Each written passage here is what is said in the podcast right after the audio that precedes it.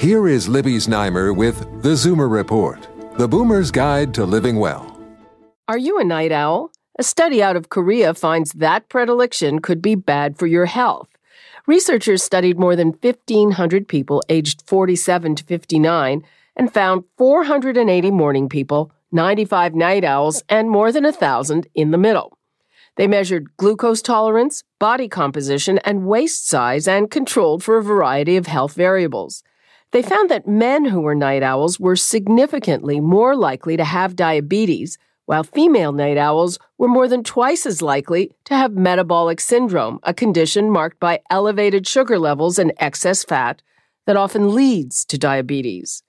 The reasons for this are unclear, but the researchers think that consuming more calories after 8 p.m. and exposure to artificial light at night can both affect metabolic regulation. However, the scientists are convinced that night owls can change and become morning people by changing eating behavior, activity levels, and exposure to light. The study is published in the Journal of Clinical Endocrinology and Metabolism.